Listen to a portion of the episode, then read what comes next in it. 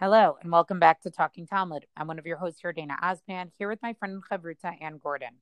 Our daf today, Masachat Shabbat, Kuf Chavchet, one twenty-eight. Uh, I'm going to start off with a really, what I thought was a nice section on Amud Aleph uh, that talks about uh, something interesting with animals and then a theme that we've touched upon before. So the Gem- Mishnah, the Gemara is going to start discussing uh, the list in the Mishnah of certain types of muktzeh items. Um, and one of the items that's mentioned is velo et haluf, right? Luf, which is some type of food for ravens, which the Mishnah says is not allowed to be moved, but Rabban Shimon ben Gamliel says uh, somebody is allowed to move. And so the Gemara now is going to bring down a brisa that's going to discuss uh, this difference of opinion between the Tanakama and Rabbi Shimon ben Gamliel. Tanu Rabanan, mitaltalin et chatzav, we can move chatzav, Uh, because it's food for deer. And we can move mustard uh, because it's food for doves. Rabban Shimon ben Gamliel, so Rabban Shimon ben Gamliel says we can even move shards of glass because it is food for ostrich. For ostrich, I'm not saying that word correctly. For an ostrich, for some reason I'm stuck in the plural. Amarle Rabbi Nathan, Rabbi Nathan said, Elame Ata, right? According to this reasoning, Chavle Zimurot Yitaltalu, that even bundles of vines should be allowed to be moved. Why? Mipaneshu Macha Lepili, because it's food for elephants. And nobody says that you're allowed to actually move these vines. So he's basically questioning Rabbi, Rabban Shimon ben Gamliel about this moving of the glass. Now, what's going on exactly? What, you know, what we're basically describing is food that somebody would be allowed to move for animals that they own. And so the question, you know, the question really is, you know, what about an ostrich and an elephant? So the Gemara is going to go on to explain a little bit more about Rabban Shimon ben Gamliel's view. But Rabban Shimon ben Gamliel, namiot shiche, right? For him, right, is he going to say that an ostrich is like a common animal? And therefore, you know, this is a common situation, right? Somebody could be in possession of an ostrich and would need to feed it. Uh, right? But he didn't teach elephants because elephants are not common. Now, when you read this, this seems very unusual. You mean an ostrich is common and an elephant is not common? Okay. I love it. I love what? it. Right. I love, I love it. it. Like maybe that's, maybe that's one explanation. Okay. Now, Amar Amemar, right? So now we're going to have an Amoraic discussion, you know, dispute explaining this.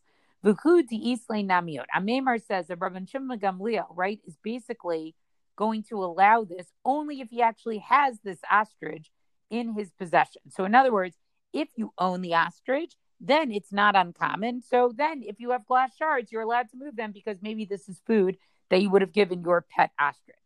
Amar Rav Ashi la Amemar, but Rav Ashi is going to challenge this. And he says to Amemar, Ela dika amar le Rabbi Nathan le Rabbi Shimon ben Gamliel. And he says, wait, how then do you explain the back and forth the, or the challenge that Rabbi Nathan gives to Rabbi Shimon ben Gamliel in this brisa, right? Because what does he say? Right? But according to your reasoning, you should also be allowed, right? Rabbi Shimon ben Gamliel, this is what Rabbi Nathan says, you should also be allowed to move bundles of vines because that's food for an elephant. And what does Rav Ashi say?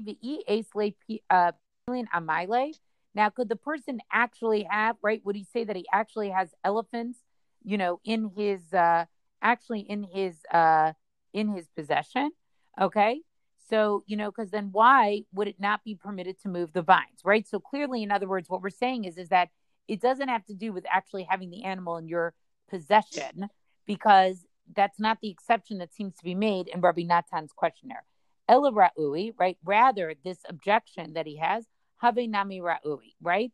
Uh, you know, is that it's fit for elephants. It's not about whether or not you actually have the animal animal in your possession, and therefore what Rabban Shimon ben Gamliel is saying is is that it's just that it's fit for an ostrich. It's not about whether or not you actually have the ostrich in your possession.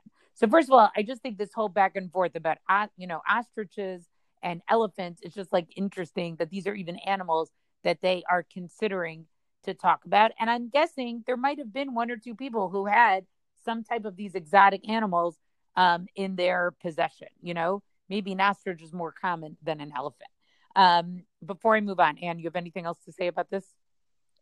Um, no, not yet. I it mean, just, again, I, I, right. I'm struck by by these animals, you know, they seem outland, not outland, outlandish, exotic, right? They seem far beyond what I would have assumed would be the norm, certainly in the era of the Mishnah. So I don't know, maybe in Bavel there was something more exotic, or maybe they were traveling. I, I don't know, right? Like, right, but this I is still the Mishnah, the movie. So it was clearly written in Eretz Yisrael. So, right. So I think what exactly. You so, say, like, so okay, where are the elephants? That's right. my question. So there might have been a few people who had exotic pets, but here's the piece where it gets like, you know, really interesting. Amar Abaye. So Abaye is going to say, Rabban Shimon ben Gamliel, v'Rabbi Shimon, v'Rabbi Yishmael, v'Rabbi Akiva, kulud sfirale, Kol Yisrael Bnei Melachim hen. So now we're going to actually, Abaye is going to explain what the actual reasoning is for this, about why the the shards of zechuchit, the shards of glass, is allowed for an ostrich. And he's going to say that it has to do with the principle of that all of Bnei Yisrael are Melachim, which is a principle that we've seen before in Masachat Shabbat. Of course, it's eluding me now what the context was of that. And he basically, Abaye says that there are four Tanaim who hold this principle, and he's going to quote the Tanaitic sources of what cases they're talking about. So he's going to start with Rabban Shimon ben Gamliel, right?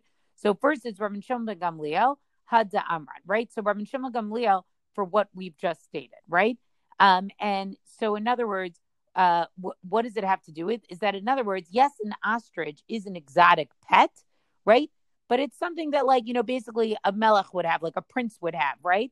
But we treat everybody like it. So, in other words, even if you don't personally own the ostrich, because all of Bnei Yisrael are Bnei Melachim, we're all like princes, okay?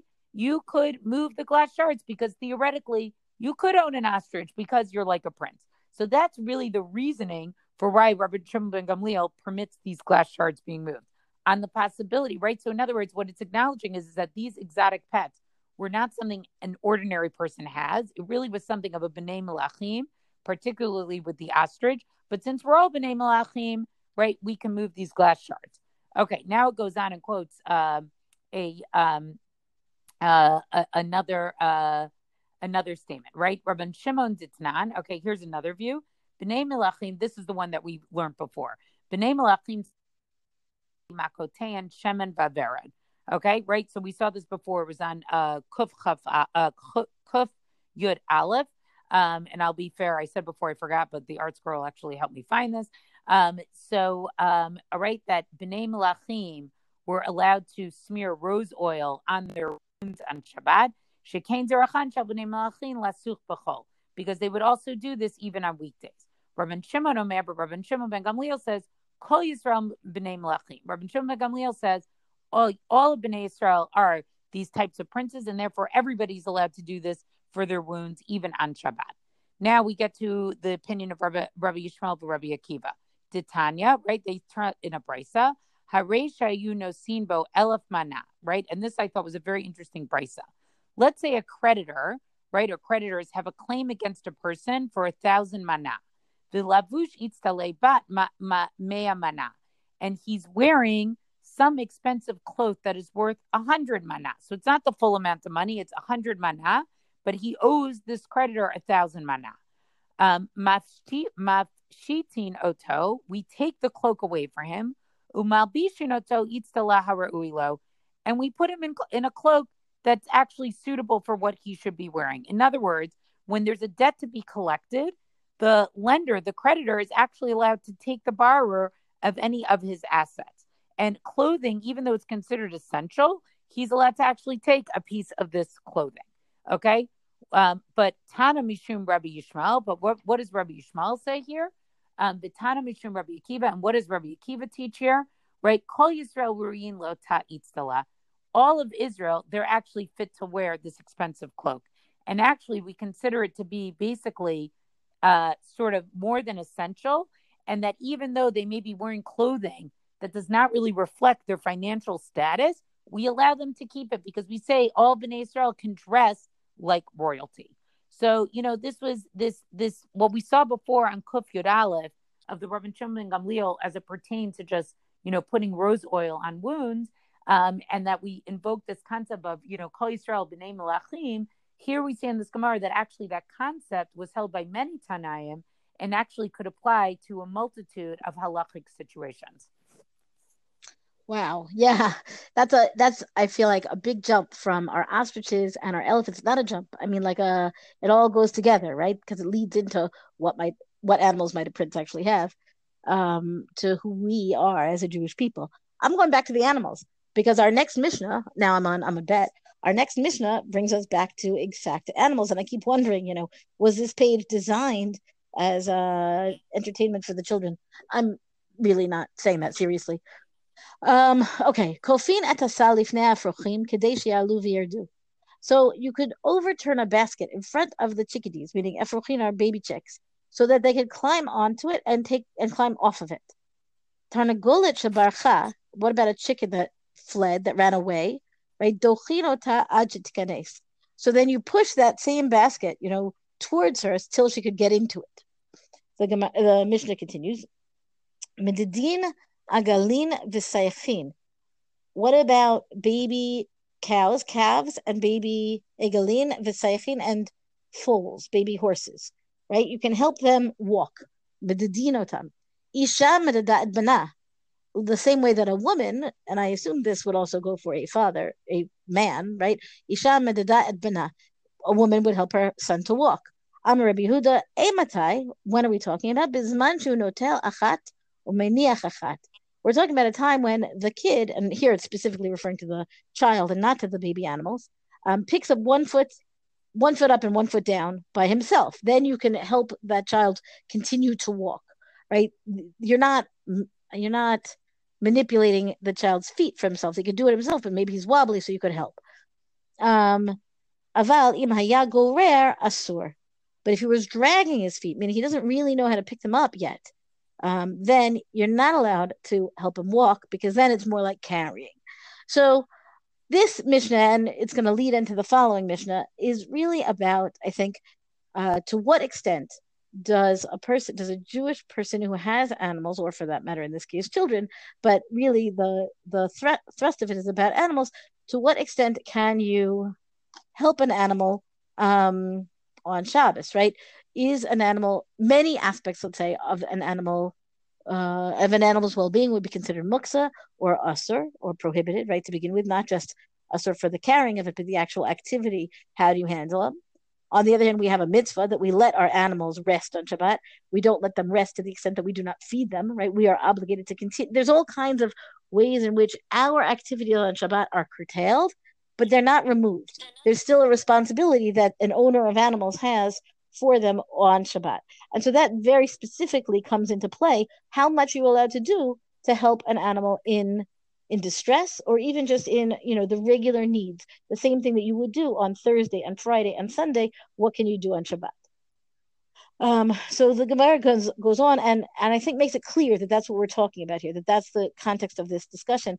Amar Rav Yehuda Amar Rav, behema shenafla la'amat hamayim, mevi karim v'ksatot u'meniach tachter v'im alta alta.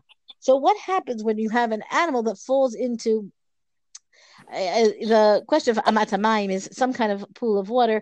Uh, the Sephardi translation says an aqueduct, but the idea, because that's, you know, one of the aspects of water that was most common, most prevalent in certain areas of Israel back in the day, right? So then what do you do? You bring pillows and you bring blankets, and then you throw them into the water, so that hopefully the animal will then be able to get out on her own, right? Or his own, but it's the behemah is, is uh, nekeva is fem- feminine in Hebrew.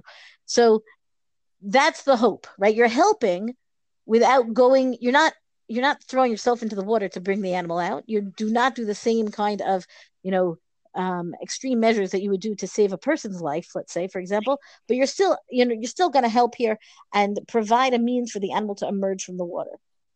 Um, if it doesn't, well, then you have a problem, right? If it doesn't come out, then it doesn't. Um, so what happens? Let's see this Gemara. So again, we have a question on that case.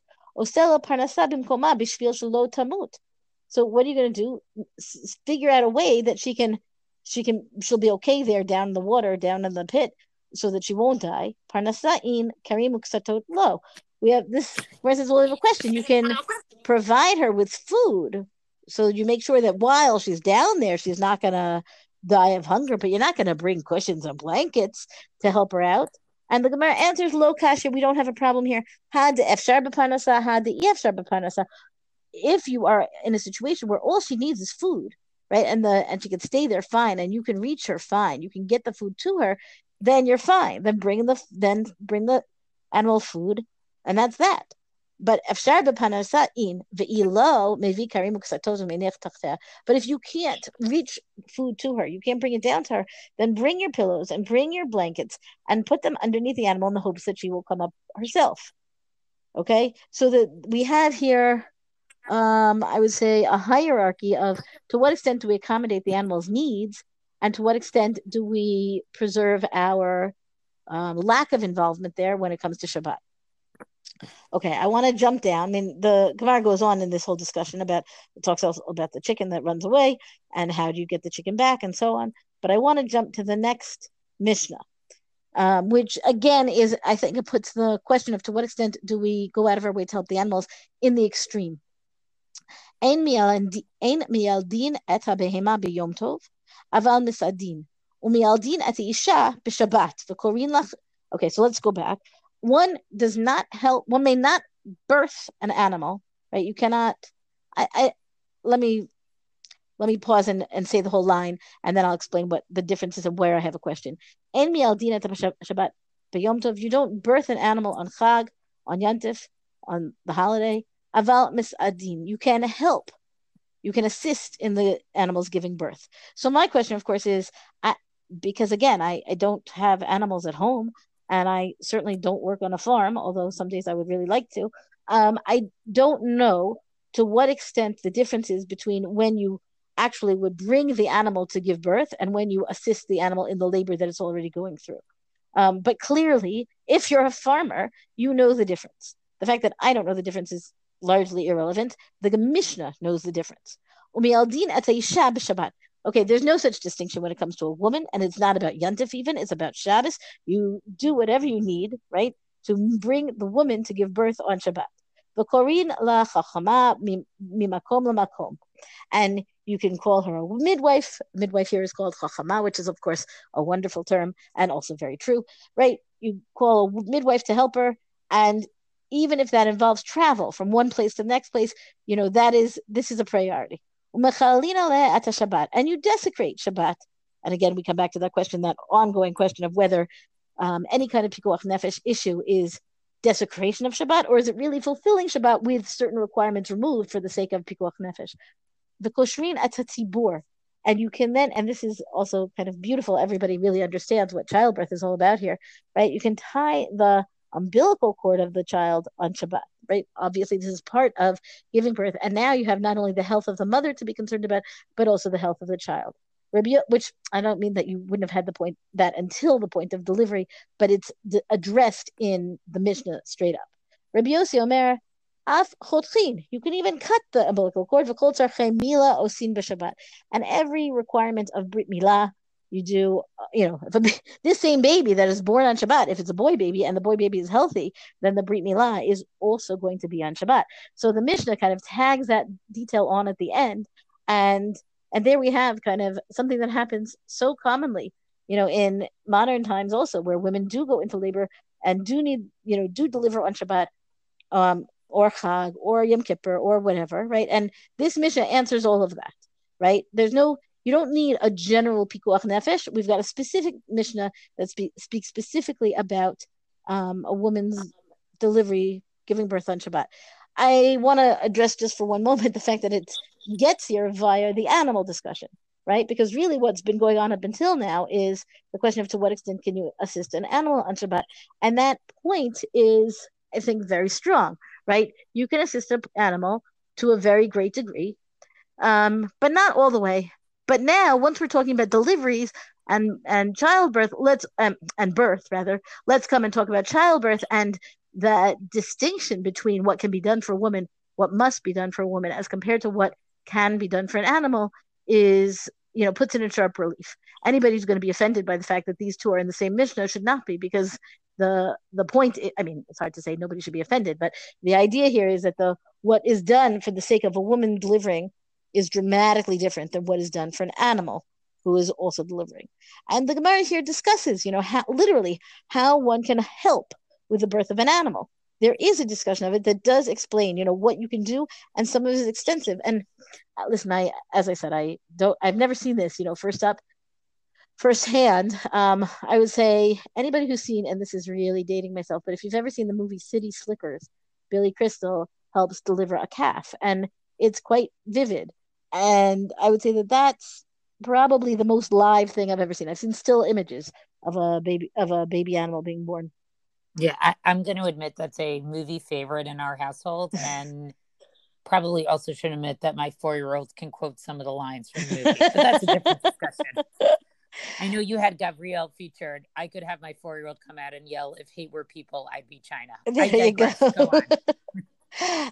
um, okay, so. And then there's a whole discussion in the Gemara here. Again, before we get back to the women, it goes first. It goes to the animals, and it says, even can you do this for a kosher? What can you do for a kosher animal, for a non-kosher animal? And the Gemara posits that there are significant differences between a non-kosher animal and a kosher animal in terms of how they treat their offspring. And I'm not sure to what extent. I, I'm not sure to what extent that's true in the context of. I would say maybe we see that difference in, between mammals and not mammals, but um, I, I don't want to. I don't want to speculate too far. Um, okay. Is that all I have to say? That might be all I have to say. Yeah, look, I think it's just an interesting concept. You know, we don't, as much as like Masachat Shabbat, again, is about sort of, we would think primarily about the Lamad Tet Malachot. I think these two Mishnahs, you know, really present us with a very typical Shabbos scenario, which is, what is the help that we're basically allowed to extend to an animal, to a human? Um, and, you know, I think particularly the childbirth one may seem a little bit intuitive, almost like, why does the Mishnah actually need to spell it out? But I actually think what the Mishnah is doing is trying to make it very normative, almost in a way of, you don't need to ask your local rabbinic authority. Right. Just right. Go ahead and do it. Exactly. I and I wanted, this was the one thing, this was the one thing that I wanted to continue with if, when you're, when you're ready. No, go ahead. Um, so just as follows.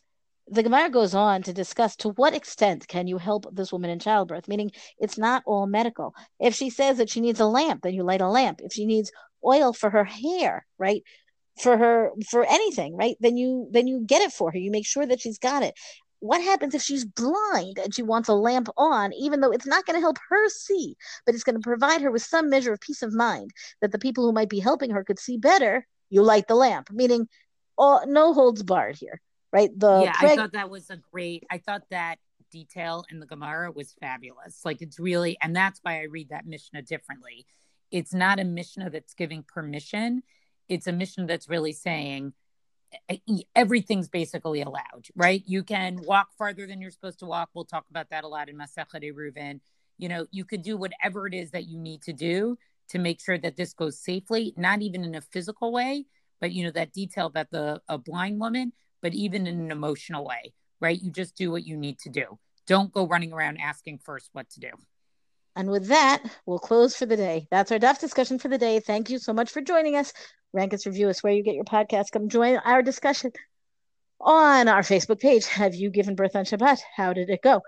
Um, and thank you to Rabbi Michelle Farber for hosting us on the Hadron website. Until tomorrow, go and learn.